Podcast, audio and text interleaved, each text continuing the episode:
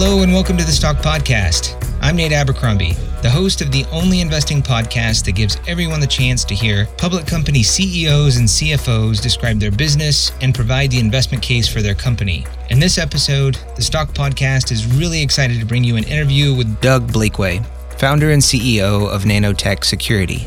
Nanotech is a Canadian-based company that develops and supplies products based on nanotechnology. Today, those products are used primarily for anti-counterfeiting and the authentication of merchandise and materials. Put very simply, Nanotech has developed and produces a product that is akin to the holograms that you see on the backs of credit cards, on currency, and the tax stamps that go on things like cigarette boxes. But the technology clearly has many other applications that are almost as fascinating as nanotechnology itself.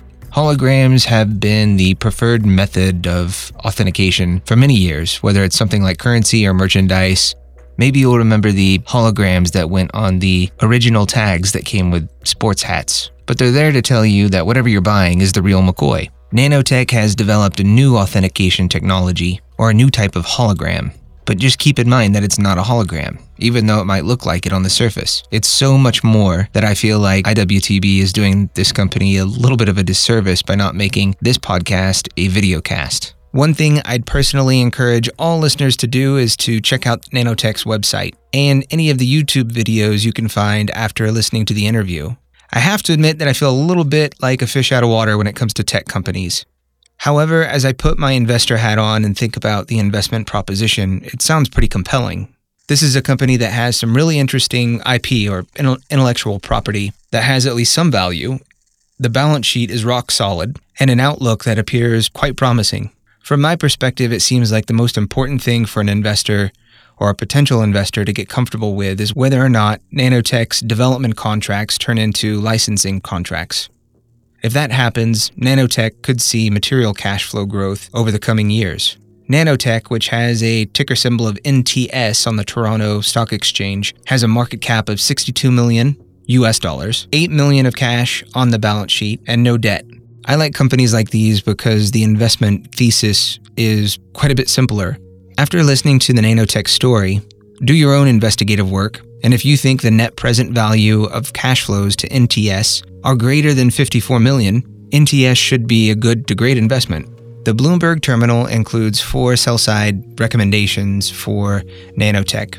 All 4 have buy ratings, and the average price target is somewhere north of $2, which means there's quite a bit of upside given that the stock price is just about $1 today. If you don't know anything about nanotechnology, like me before talking to Doug, you'll learn a lot in this conversation. I'll keep this intro short, so without further ado, let's get to the interview. Doug, thank you so much for joining us. Could you just give us a feel for what your background is, where you came from? I have a background in high-level security. I'm an entrepreneur, investor, technology junkie, all wrapped up in one. A little disruptive in doing it. Looked and put together companies from high-tech to service-oriented, with helicopter services, things like that, helicopter logging. Also, I've been in the technology field pretty well all my life. And as we were chatting a little earlier, the background in being labs was when we were doing radio frequency testing and had to isolate all the tests and go in a screen room, etc. So building up surveillance equipment for that, mainly in surreptitious, so you can't see it or find it. That's my background. And with that, I have been an entrepreneur in residence of Simon Fraser University. It's got to be 10, 12 years now. And that's where I found this technology that we're presently developing. Where is that university and what did you do?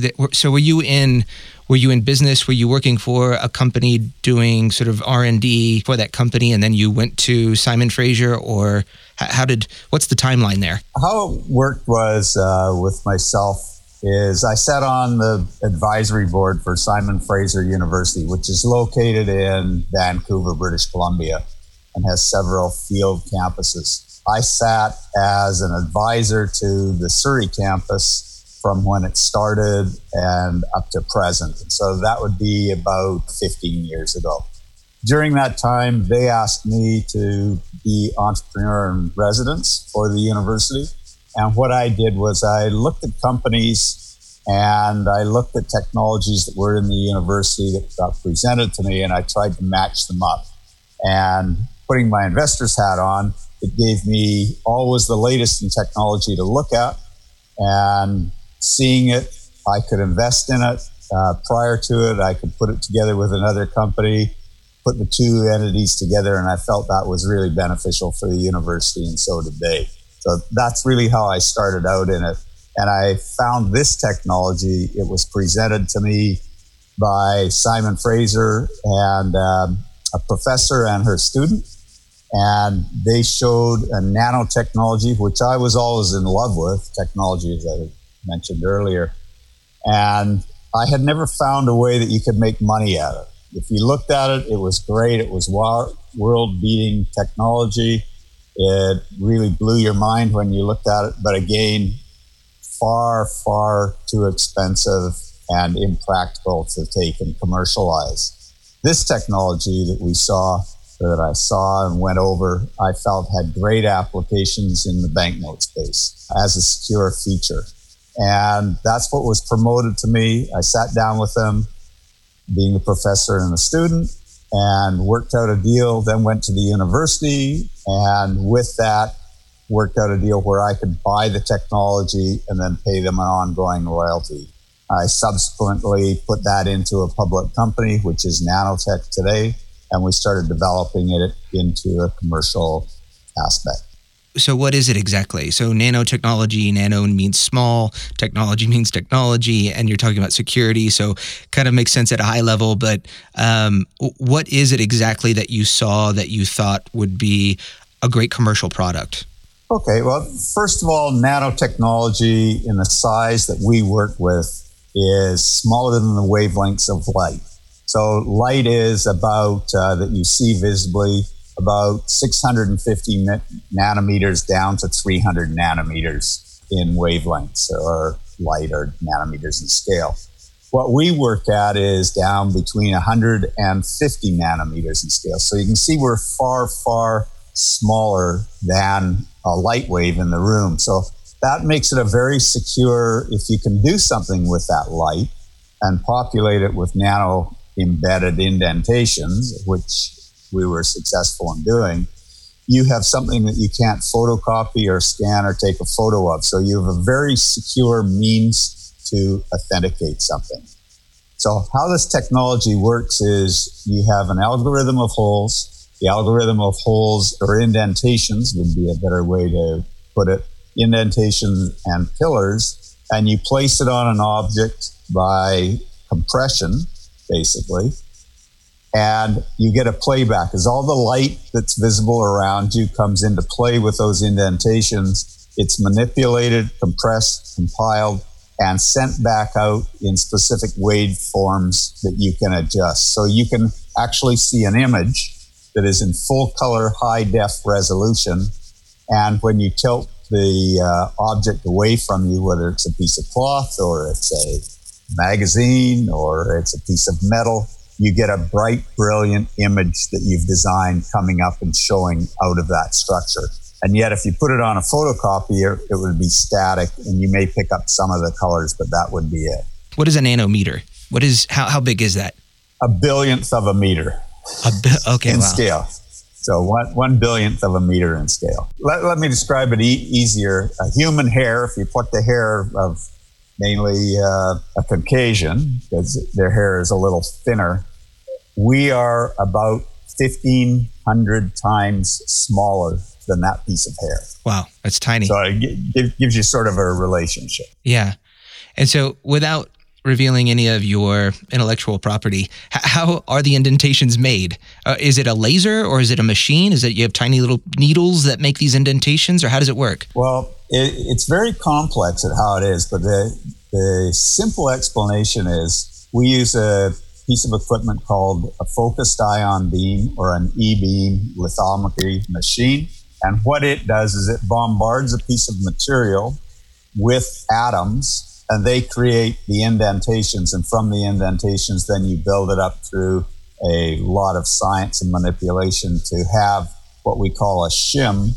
And a shim is really equivalent to a printing plate, and you use that shim under very high pressure to press into the material, and it leaves the indentations or the pillars, and those are what give off the light. Huh. That's interesting. And so you mentioned the medium. You said cloth. You said, I've heard you say piece of wood in a previous video that I watched of you. The shim, is that what you apply to whatever you want to provide authentication technology to, or can you apply this technology? Can you apply, like, and I know we'll get into pharmaceuticals in just a minute, but can you consume it? Can you, like, is it a specific medium, or is it something that you can just take whatever licensed technology a pharmaceutical company might license from you and they just put something on a pill? Or is it, does it have to be on the wrapper or the piece of material that whatever the product is comes with? I think the easiest way to think about this is the simple way, and that's a hologram. We refer to a hologram, you've seen it, and it's usually applied as a sticker. So you can put it onto a piece of plastic material with adhesive and then stick this onto the object that's secured. And you can have plastic that breaks away and goes void or falls all apart as you try to remove it. So once you've applied it once, it's there. In the case of ours, we can apply it to a label like that and do exactly the same thing as a hologram. But what we can do that is different is we can compress into the object itself. And that can be steel, that can be aluminum, it can be plastic, it can be glass. And we compress, so we take what we call a shim and think of that as a stamp. Okay. But under very heavy or high pressure, we hit the stamp down into the object. And when you take it away, you're left with an impression in the object. That's all you're doing. There's no ink, dyes, pigments. So it's a totally green technology. And all you're left with is indentations and pillars sticking up after you've compressed or stamped this into the article. It's very simple. It's an extremely simple process. It runs on traditional printing equipment that you could make a hologram on. So it's called roll-to-roll or platinum technology or printing plates. Or you can put it in a hot stamp machine, and you can stamp it with a hot stamp or a cold stamping machine and do the same, get the same results. The rougher the surface, the less the playback is when you put it directly onto any surface. And so what I mean by that is if you put it onto your fabric or cloth or onto a t-shirt or suit, something like that, while you may think it feels rough to your hands, it's not. It's coated. And so that's very fine. So it goes on that very well. But if you were to take a craft product like a brown paper bag that hadn't been treated, that would be known as a rough surface. So the playback on that would not be as sharp or as bright as it would be on a piece of plastic, say. And when you say playback, you're talking about the image that you would see as you move it around and... That's correct. Okay. That's correct. Okay. And so what are the applications for Nanotech Security's products? The applications are multifold.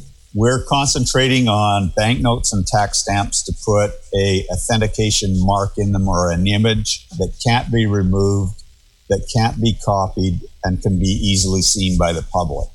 That is on the one side of the company is authentication. It goes also on tax stamps. You can do the same thing. And a tax stamp is a validation, an article that the product inside is authentic, as well as the tax has been paid to the government entity. And both of those are authentication devices or systems that you're using it for. What we can do is we can take it. It's a very beautiful product because of this bright image that comes back in beautiful colors, is we can apply it to things like the cosmetic line or a pharmaceutical line, and we can embed it directly into a pill, or we could put it on the side of a box for cosmetics, say. That way it's sealed the box and it's interactive. You can pick it up and it will have movement in it. So you can see movement in the article. So you can use it as a branding tool. And that is a big difference than anybody else. And with the branding tool, you can create motion inside it. So for example, you could have a woman on a cosmetic product have her hand closed and open her hand, and there's the product in her hand, and you see that on the side of a package. So you literally have movie frames that you're creating, and then you can visually see them on a flat substrate. Mm-hmm. How many frames? Is it appropriate to think about it that way? We've done about 250 frames at present time with success, with normally running around 120 frames, but we're looking at doing upwards of 600 or 700 frames. Oh, wow. What is, well, I guess maybe we can talk about the next steps a little bit later on in terms of where you can go with the technology. But sure. So you mentioned the applications. Who are your competitors right now? Those markets are generally covered for a security product using a hologram. And holograms are old. They started off, were invented in 1947. 1968 was the first time they were used commercially as a security feature, and that was on a MasterCard, so the little logo on the back. And you can see them on everything from your Kellogg's cornflakes boxes to memorabilia to saying that the team that you supports, it's an authentic piece of merchandise. So they're used in multi ways. Back of your Visa card has a little dove. That's a hologram. If you'd like to continue listening to this interview, you'll need to become a member. To become a member, visit the website at thestockpodcast.com. Members have access to all full-length episodes. So go to the website, thestockpodcast.com, and click membership at the top. And with that, take care and good luck with your portfolio.